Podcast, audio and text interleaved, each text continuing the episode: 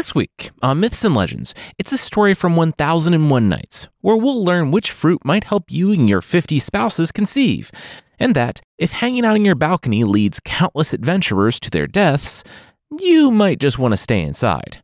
The creature this week is a good example of why it might not be great to have a cryptid named after you, especially if that creature is a dorky looking bottom feeder with a scraggly beard.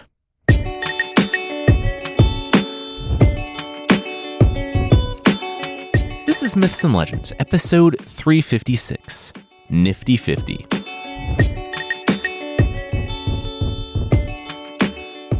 This is a podcast where we tell stories from mythology and folklore.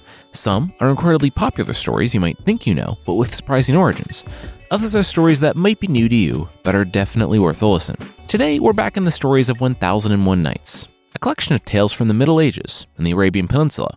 Not a whole lot to go into here, so we'll just jump into a sultan living the life of his dreams or nightmares. Sometimes it can be hard to tell.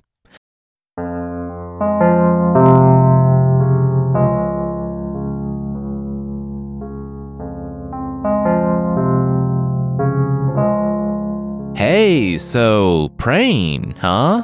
The venerable elderly man said. The Sultan looked around the black and endless void. He didn't remember falling asleep in a black and endless void. Wait, was he dreaming? The old man smiled. That was right. Lucid dreaming, huh? The Sultan said. Could he, like, fly on command? Would he have superpowers? What about cake? Could he make way too much cake? Hi, you're focusing on the wrong thing here. The venerable old man pointed to himself. So, the Sultan had been praying for an heir. The Sultan held out his hand, trying to use his telekinetic force powers.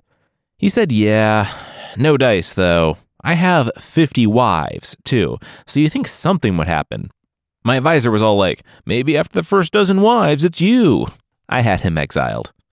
Well, your prayers have been heard. You will have heirs. The old man smiled. Wait, really? The Sultan turned to the old man and then rushed to embrace him. Wait, plural? Heirs? He was grateful for even one. How many would he have? As many as you want, the old man said with a smile. When he awoke, he needed only to go to the garden of his palace, and his gardener would bring him a plump, ripe pomegranate. He could eat as many seeds as he desired, children, and his wish would be fulfilled. In a moment, mainly because his message was complete, but also mainly because he didn't want the Sultan to keep trying lucid dreaming stuff, the elderly man commanded it, and the Sultan awoke. He slid and skidded on the stones, rushing as fast as he could to his garden, yelling out for his gardener to wake up and meet him there. The gardener, unused to late night garden emergencies because those don't exist, rubbed the slate from his eyes as he presented the Sultan with a pomegranate he clipped from the tree, and the Sultan tore it open with a knife from the garden. There he found the seed. The pomegranate was full of them. He plucked one and ate it. Then two. Two kids was a good number. Rental cars and hotel rooms were easy. Three was fun too. He ate another. But then what if two got along and the other didn't? Better make it four. Ah, but five, they could have a basketball team. And at that point, they were only a few off from a soccer team, and, well, you see where this is going. The Sultan started shoving all the seeds in his mouth, sinking his teeth into the pomegranate. By the time he was finished, he had eaten all 50 seeds the pomegranate had to offer, making for a nice round number 50 wives, 50 children.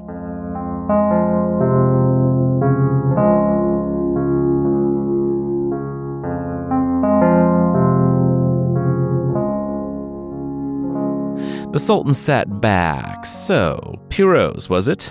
Pirose looked at him. She was his wife. He should really know her name. Well, one of 50, the Sultan raised up his hands. But this talk wasn't about who knows whose name. This was about. He gestured to her abdomen. I noticed you're not showing yet? Pirose said she wasn't showing because she wasn't pregnant. We got her, boys, the Sultan said. And scribes emerged from behind the curtains. The Sultan laughed, confessing like that. Rookie mistake. The vizier stepped up. He actually didn't know what the point of this was. She confessed that she wasn't pregnant, but they all knew she wasn't pregnant. That was, I guess, the issue, even though it wasn't really an issue. I'm building a case for her execution. The Sultan pointed out that she, obviously, was hateful in the eyes of heaven. To not be pregnant according to the pomegranate seeds when all the other wives were. The vizier said that he was a medieval monarch. He didn't need to build a case for execution, just execute. But the vizier advised some restraint. Maybe instead of an execution, a simple banishment. Send her back to her own people. The will of heaven might not declare itself immediately. She could be pregnant, but just not showing it. In time, heaven would declare itself. The Sultan, who was bummed about not having an execution today but saw the merits in restraint, said, Whatever, okay, sure. Time goes by fast when you're raising 49 children, or are in the proximity of servants raising your 49 children that you sometimes see, or when your city is under attack. A lot. The Sultan had many enemies. Power attracts enemies, of course, but also being the type to banish your wife for not becoming immediately pregnant isn't isolated to that particular incident. That kind of terribleness just sort of bleeds over into the rest of your life, which was why this beautiful, kind, and strong young man was such a breath of fresh air. It was also nice that that young man rose in the ranks, led the warriors, and single handedly saved the kingdom from its enemies. How old are you? the Sultan asked. Eighteen, Codadad replied. Ah, whoa! I have 49 sons who are also 18. All have stark black hair just like you, about your height. Where do you come from, Codadad? Codadad definitely wasn't from the kingdom of Peruz, the king's former wife. No, he was the son of an emir from Cairo. And he was here to help. Because, as we've talked about, in the Middle Ages, beautiful equals good. Soon, Codadad, a random youth who, remember, was not from Piroz's kingdom. He was very clear on that. Codadad wasn't just running an army, but he was also the overseer of the king's 49 heirs. Partially because he was their age and could relate to them, partially because Codadad was everything the Sultan wanted his sons to grow to be, except they wouldn't grow to be like him because he was technically a few months younger than them. Anyway, when you drill it into your kid's head how awesome this other kid is, and that you should be like them because you're dirt and trash, they might, surprisingly, grow resentful. Parenting can be tricky. The brothers called a family meeting. They all hated having a chaperone nanny they needed to go to in order to get petty cash. How could they solve this problem? Notice the wink. How could they ensure that Codadad would not trouble them anymore? See him dragging his finger across his throat. Ah, another brother chimed in. How can we make it so that he bleeds out all of his blood and is no longer a living person, you mean? The first brother said that they were looking for a little more subtlety than that, but yes, anything. No bad ideas. One raised his hand. What if they, I don't know, stabbed him a lot? The lead brother pointed. Good. Good. He liked the initiative. He knew he said no bad ideas, but that was unfortunately a bad idea. Dad loved this guy, and it would come back on them. They had to be more subtle. Another raised his hand. Dad was famously petulant, mercurial. What if they got Codadad in trouble? Didn't even have to be all that severe. Then their dad would execute the guy, and no more chaperones. They could do whatever they wanted again. Nintendo 64 and Surge Cola to 1030 and beyond. The lead brother nodded. Okay, yeah, that did give him an idea. This was good. Hey, we want to go hunting, one of the brothers said to Codadad the next day. Codadad said he couldn't go hunting today, he had a lot to do. We want to go hunting, the brother whined. Codadad said they would all go hunting tomorrow. He had to work. The lead brother chimed in and handed the one who was a week younger than him a lollipop. He said he knew Codadad was busy, so he could take his 48 brothers hunting. They would be back by the end of the day, no problem. Codadad sighed. It would be nice to have the 48 kids his same age out of his hair so he could get some work done today. Okay, the Lee brother could take the others out hunting, but he had to be back by the end of the day. Four days later, the Sultan was livid. Where were his boys, his heirs? How do you lose 48 children? Codadad said it was just hunting. He thought they would be fine. They're also like not children, they're adults now. I asked a stranger the same age as them to chaperone them. They're not fine. One of them, last summer, blamed an older boy for taking one of his magic cards.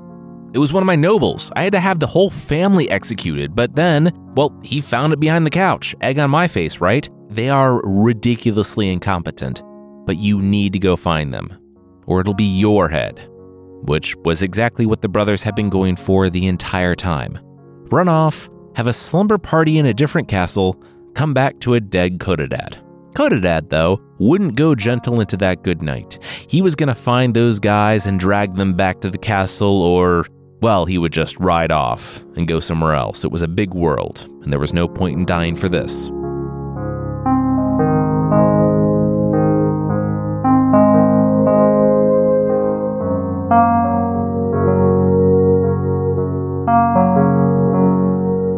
We'll see where Codadad finds the brothers, but that will be right after this. We're about a month and a half into the new year. Our household goal of eating healthier, it's still going strong. Are you a little surprised? I am, actually. And I'm big surprised that Thrive Market has been a major factor in this. To be honest, we started out using Thrive Market because of the convenience of having grocery and household items shipped to us we tried it for one month and then that became another and then another. And repeatedly, we were super impressed by how much we liked the things we were getting. It's become our consistent place for everything from pantry items to pet supplies, snacks, beverages. The menu bar across the top of the site keeps it very organized. We're finding so many cool things that we like. I, for one, always look through the deals and then I'll filter by high fiber. The fiber. yeah. Woo. But I found a lot of new favorites that way, really. And how much did we save last time? It was just shy of like 40 bucks. 3987. Just pulled it up. As a Thrive Market member, we save an average of 30%, I'd say, every time. It's icing on the cake. Join in on the savings with Thrive Market today and get 30% off your first order, plus a free $60 gift. Go to thrivemarket.com slash legends for 30% off your first order, plus a free $60 gift. That's T-H-R-I-V-E market.com slash legends. thrivemarket.com slash legends.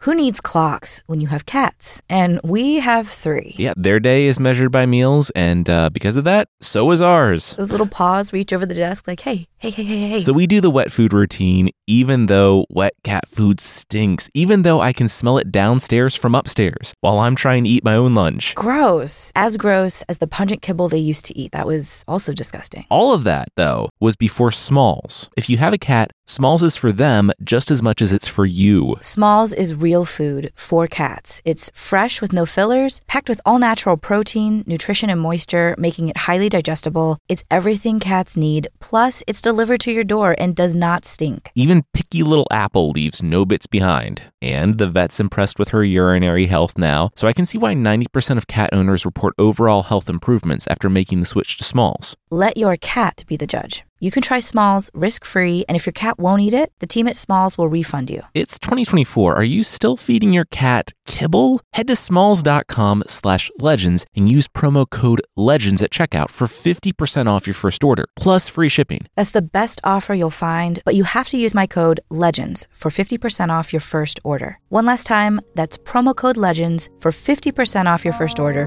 plus free shipping.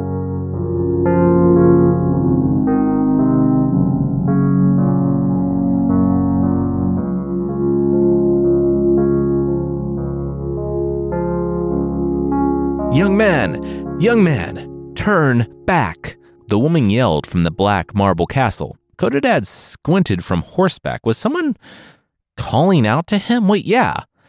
Beautiful maiden atop the tower? He turned and rode to her. Did you not hear me? I said turn back, for a foul giant lives in this castle, the woman called out. She explained, through a lot of yelling, that she had been on her way to Baghdad when her company had been waylaid by a giant who ate some of her companions as a road snack, tucked a few away for later in the dungeon, and kept her in the tower. So many had come to try to rescue her, and all of them died in the attempt. The last thing she wanted was to see another brave person perish on her account. I mean, stay inside then? Codadad shrugged. What?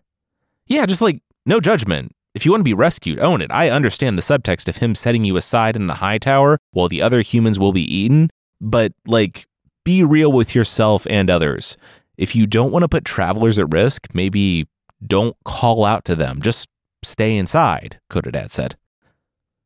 The woman paused for a moment, then admitted, Yeah, she. she really wanted to be rescued. Yeah, cool. I respect that. I would too, Codadad said, and paused himself. Yeah, so this conversation, uh, well, it seems to have forced the issue. The ground began to rumble. The giant that emerged from the black marble castle was a normal guy, just very big. Also a cannibal, which was mainly why he was interested in Codadad. In addition to possible other reasons, the woman in the tower was catnip to guys riding by. Nothing drew them in faster than a woman screaming in a tower. All he had to do was bop them on the head, then drag them down to the dungeon. Or just eat them there as a nice little snack. Which was what he would have done if Codadad hadn't disappeared after the first blow. Codadad, diving from his horse and slapping the beast to get her to run to safety, knew that he had to be fast. He also knew that knee stuff will mess you up. Knee stuff can be sneaky. I was young when I started this podcast. Now I'm go jogging with the dog, move a weird way once, and my knee hurts for weeks, years old. Something to look forward to, kids. And I didn't even have someone the relative size of a toddler slashing at it. People tear their ACL, but the giant had a sliced ACL. He dropped in pain and panic, thinking of the months of physical therapy before he was going to be back to normal, and Codadad didn't wait before putting his sword through the giant's neck. Almost as quickly as the fight began, it was over. The woman descended the black, winding stairs of the tower and threw her arms around Codadad. But their meat brute was interrupted when cries of anguish and despair came from the dungeons below. Oh, yeah, they think that since they heard the gate open, that the giant is coming back to eat one of them. There are like a hundred guys down there, the woman said. It's, uh, the giant's dead now, the woman called down into the darkness. There was some light cheering down below before one voice called back, Wait, he wasn't replaced by a bigger, worse giant, was he? The woman said no. It was, what's your name? Codadad. Some guy named Codadad. Only silence below, and then a, oh. When Codadad descended into the putrid murk that was the dungeon, he saw the reason for the lukewarm reception. All 49 of the princes sat alongside approximately 50 other prisoners. Each one of them had been lured inside, but the giant, who rotates his human meals, was going with the ones who had been there the longest, so they still had a while. I was out looking for you, Codadad said to the lead prince, but he imagined that they already knew that. He would have been killed if he returned without them, but they knew that too, didn't they? The princes' heads drooped. They were so sorry. Then the lead one looked forward with a new ferocity. He found a nearby prisoner hunched over in a bad spot and stood on his back. O captain, my captain. Forty eight other princes found the exhausted backs of their fellow prisoners and stood too. From that day on, they would follow Codadad. All of them emerged from the dungeon, and chasing the stable hands off into the desert, because they're the good guys, Codadad turned to the woman. He would take the princes back to their father, but first, where did she need to go? She said she had been going toward Baghdad, but that was not her home. In fact, she could never go home. She had kept this hidden from them, but she was a princess. Codadad and the princes looked at each other. Oh, yeah, I mean, they guessed that. It made sense. Woman calling out from the tower. I mean, not that she necessarily needed to be a princess, but it wasn't surprising that she was one. It was a little strange that she couldn't go home, though. Why was that? Also, why was it slowly fading out into an embedded story? Wait, are they were they in a framing narrative?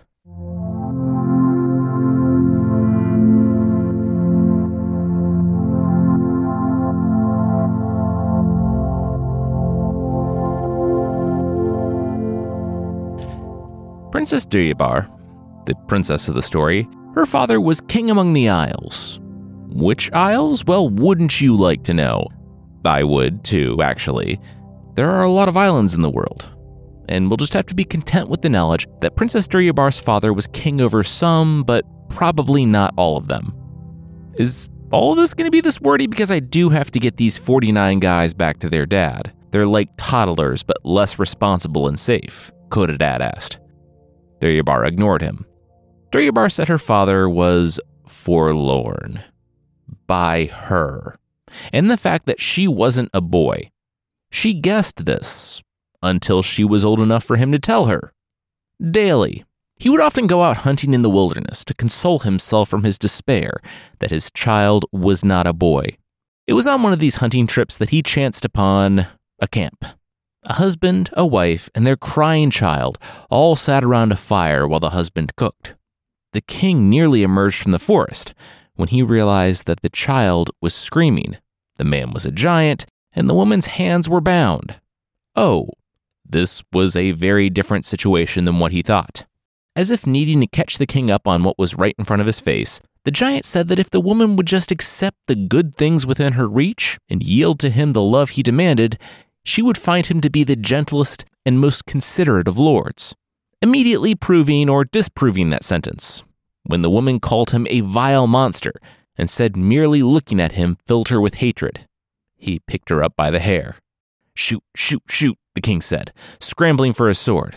He had been wrapped up in the drama. He might not be a great fighter, but he didn't have to be when it came to stabbing a guy in the back.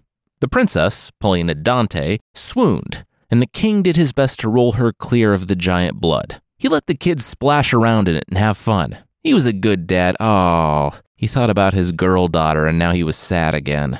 The dad king learned that the woman was the wife to a chief from a faraway land. Like, so far away, there was no hope of her ever returning there. Ever. Which the story tells us this as an indisputable fact. But if someone woke up and said, oh, your spouse lives in, I don't know, Antarctica?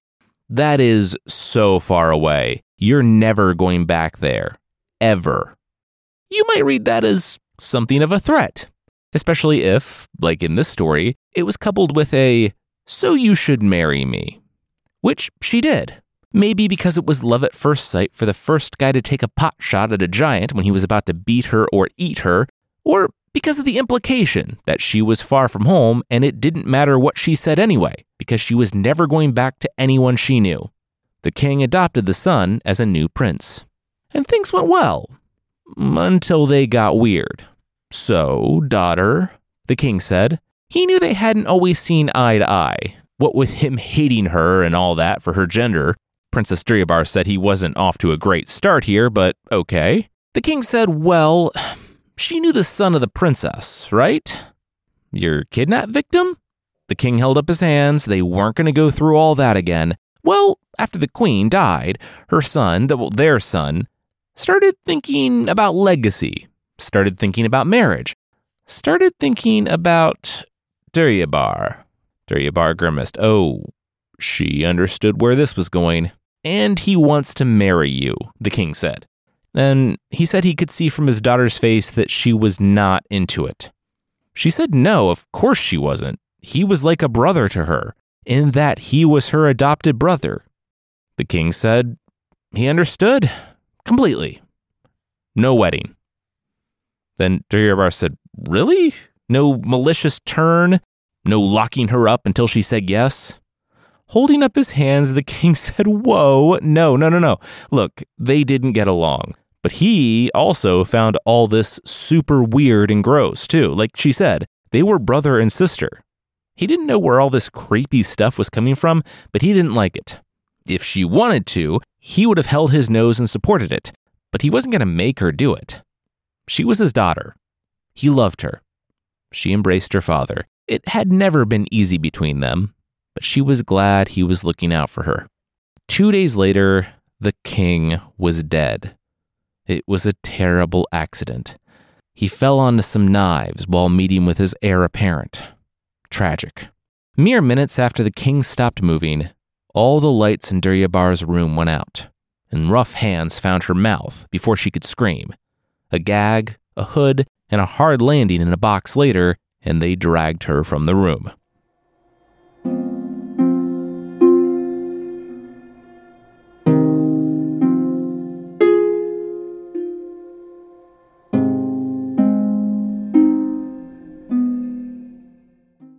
We'll see how Duryabar makes it to the castle of the giant, but that will, once again, be right after this.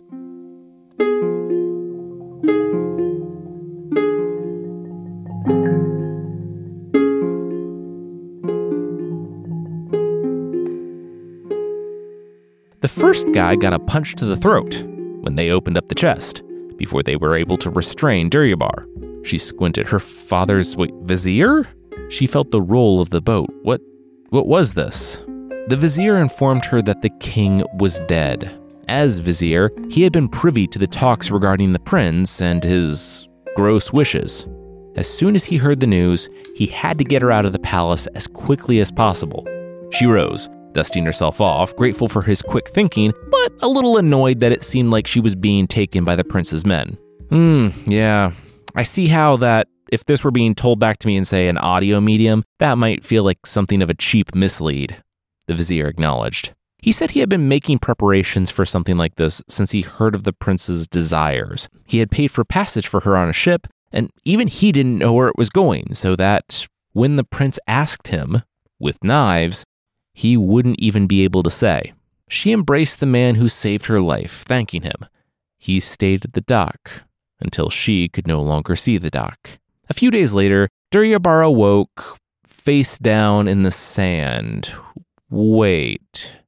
She hadn't fallen asleep face down in sand. She had fallen asleep. She looked at the planks of wood and shredded canvas around her. Oh. She had no memories of the night before but she could only guess that she had fallen asleep on the boat and, sometime in the night, they hit a storm. She struggled to her palms to sit up, and as far as she could tell, she was the only survivor. Before she even had a chance to put her feet underneath her, she heard the hooves. With trepidation, her eyes found the group of horsemen, and she saw their leader, a man who looked like a prince because remember, Middle Ages and beautiful equals good. He dismounted from his horse took her into his arms, and she fainted.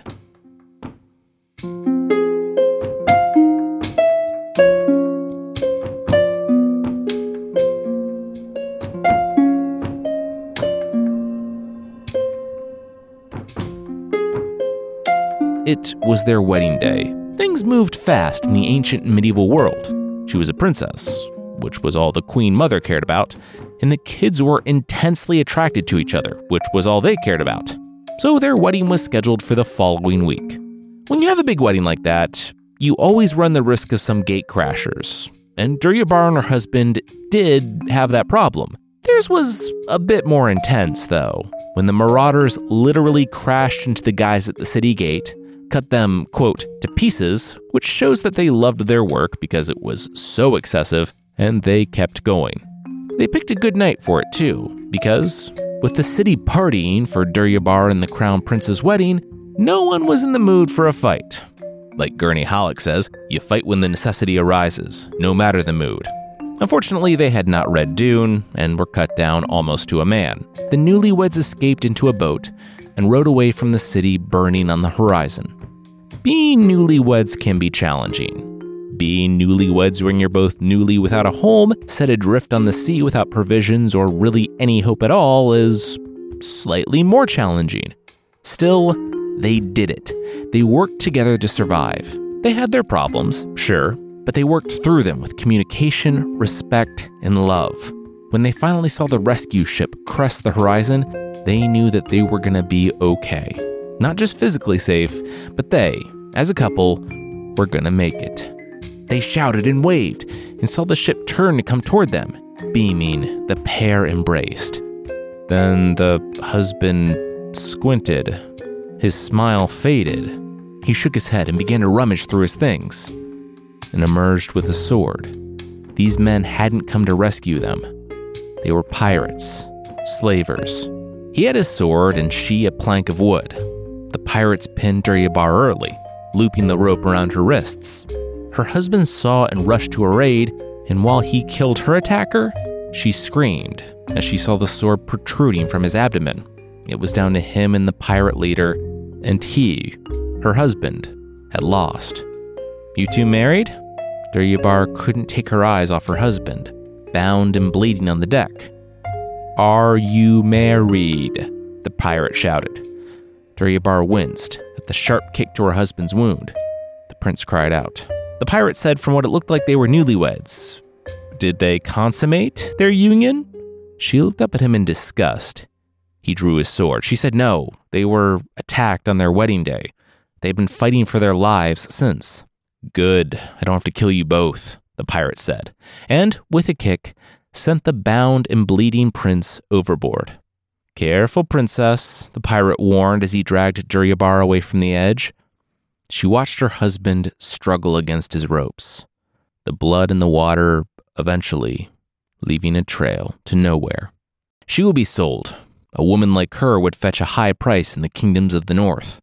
Or she would have been sold if, traveling through the desert, she hadn't slashed all of his water skins, leading her and the others he had hired to the Onyx Fortress for help, and the pirate leader to a grisly end as specks of bone and flesh on the giant's club.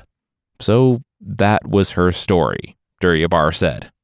Not really grasping the idea of too soon, Codadad kneeled in front of Duryabar. She could be safe with him. He gestured to the 49 princes behind him. Now that he had their undying loyalty, he had a story of his own.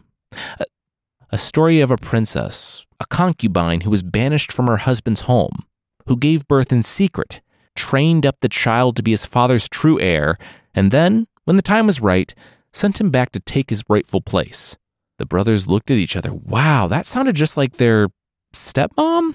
Aunt Perosa's story? Wait, what was the relationship between a wife and another wife's children? While they were working that one out, it was quickly overshadowed by the revelation that Codadad was the 50th child.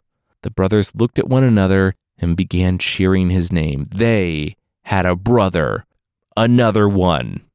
They all agreed that he should be the true heir to his father, because not only was it the right thing to do, but that should get him sufficiently off guard for a midnight stabbing. Wait, what? Codadad said a few days later, sitting up in his cot, the desert wind whipping around him. Yeah, sorry, bro, but we're still petty and a little evil. Um, bye? The brother winced as he put a hand over Codadad's mouth. Then they all took turns stabbing him until he stopped fighting back. The brothers emerged from the tent, wiping their knives. Outside, a few of the other brothers had Duryabar gagged. The lead brother gave the signal, and they released Duryabar. They rode away to the sound of her wailing by the side of yet another man that she loved, dead. Then she heard something, breath. Codadad struggled, but he still drew breath. Gritting her teeth, Duryabar rose. She told him to hold on. She would get help. She would save him.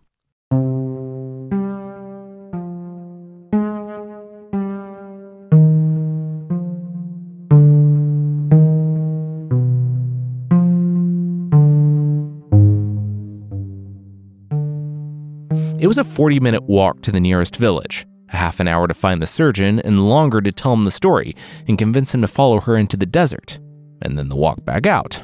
When Duryabar and the surgeon found the camp, Duryabar feared the worst. She could not expect what was actually there. Because it was nothing. Codadad was gone. The surgeon's shoulders slumped. He had lived in this land all of his life. If Codadad was as bad as Duryabar said, he had probably been dragged off by animals. The surgeon was so sorry. Duryabar was inconsolable. There was no justice in this world. The pirate first, and now the brothers, and they would all get away with it. The surgeon said, well, that wasn't necessarily true. There was a justice, but only the justice that we make in this world. There's only justice for people brave enough to stand for what's right. Codadad might be dead, but he could live on in story. Duryabar looked up, but but how? The surgeon would have to clear his schedule, but they would need to go to the Sultan.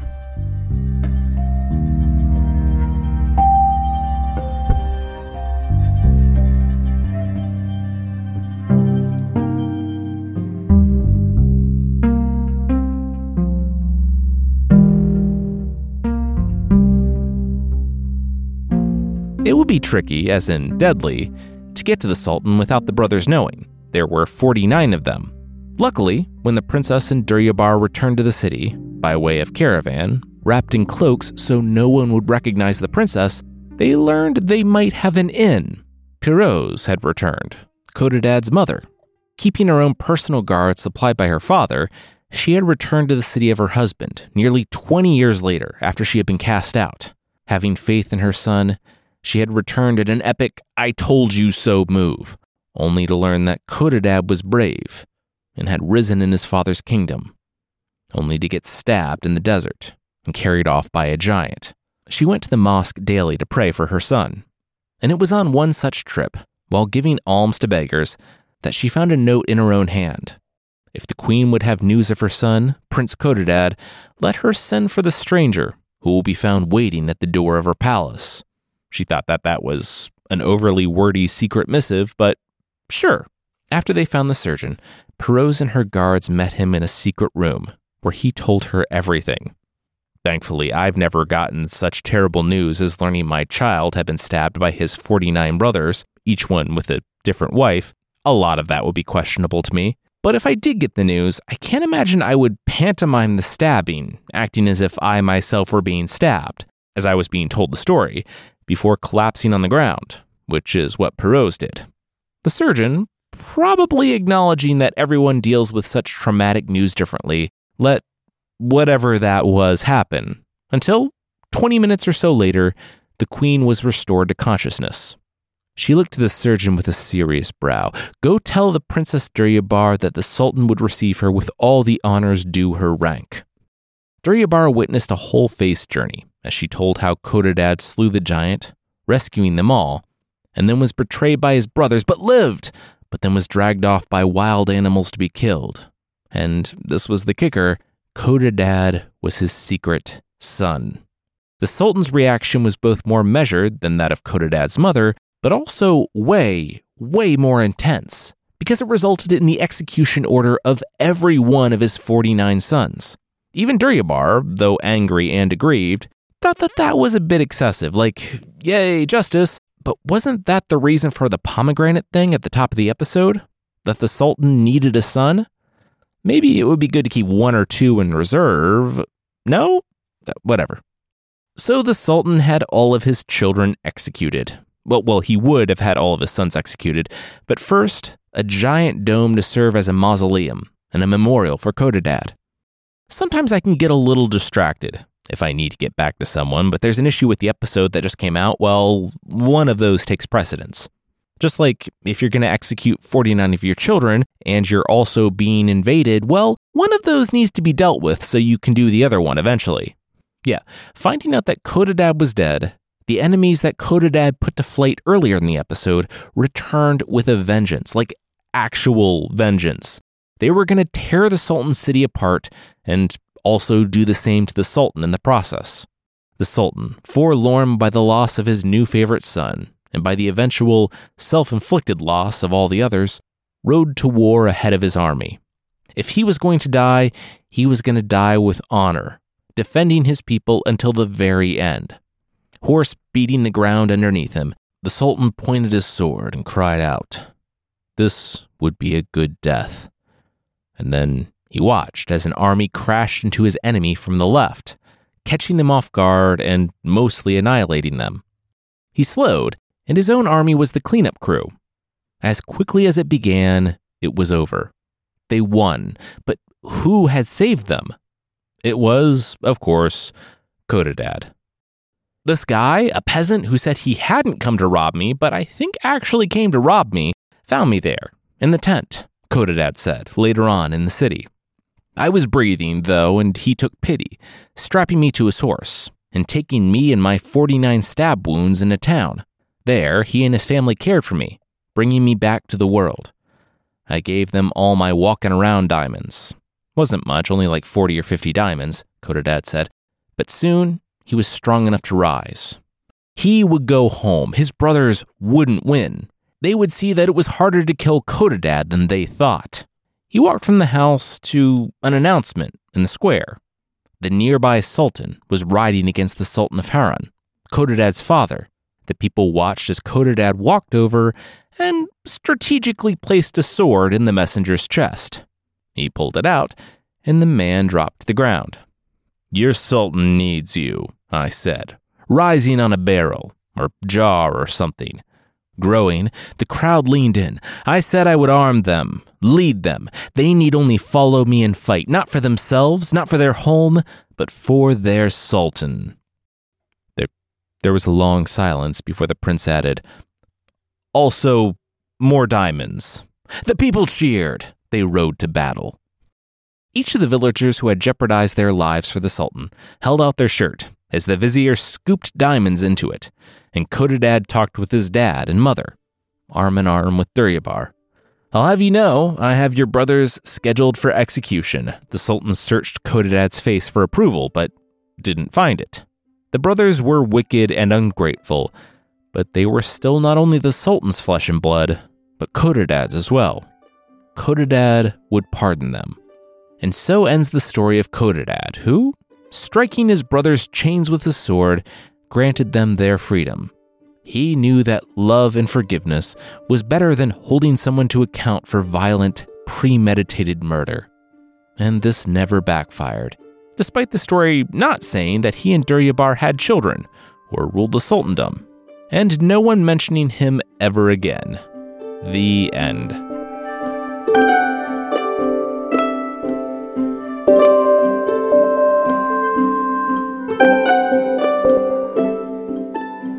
I really don't know what happened.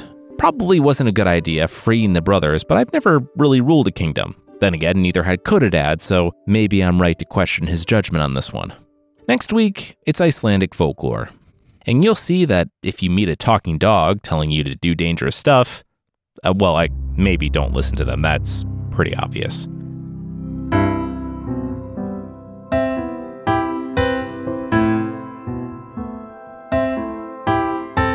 Creature this week is the sea monk from Scandinavia. The sea monk is, well, I don't really know what it is. It's not a monk and it's not a fish. The jury is still out on what exactly the water creature part of the sea monk is. The jury for cryptids being like three people on a forum somewhere and their eight blogs. We do have a drawing of the sea monk, which is a human on top and a squid below the waist, which sounds weirder than it probably should. Most depictions of it are if, like, a person started drawing a monk and then got bored halfway through and switched to Cthulhu. Except for one, a truly horrifying 16th century drawing from Denmark, which was supposedly from an eyewitness. The problem? Well, that eyewitness didn't see the creature until it was long dead and deteriorated. It's like seeing a decaying human corpse and then thinking that all humans must look like zombies. The sea monk depiction is truly terrifying, though, and I linked a picture in the show notes first discovered by, quote, the founder of early modern ichthyology, Pierre Belon, showed the world that you couldn't be afraid to depict absolutely ridiculous things in the name of science. But really, apparently, he was not wrong to do so. The discovery of the creature allegedly kicked off sea monk fever in Europe, with everyone wanting to know more about this weird looking creature. The sea monk is also called the monkfish, which is an actual type of fish. I posted a video of a monkfish, which I'm not 100% sure isn't just someone who glued googly eyes on a rock in the middle of the ocean. Monkfish are lazy bottom feeders, sticking their tongues out with a scraggly beard. When it comes to both the sea monk and the monkfish, you have to think that whoever named these things had a very low opinion of monks. We've talked about the bishop fish, which definitely appears to have its life more together than the monkfish. The bishop fish will grant you wishes, has hands, and a much fuller beard for a fish. The sea monk will just stare at you awkwardly and maybe try to bite you.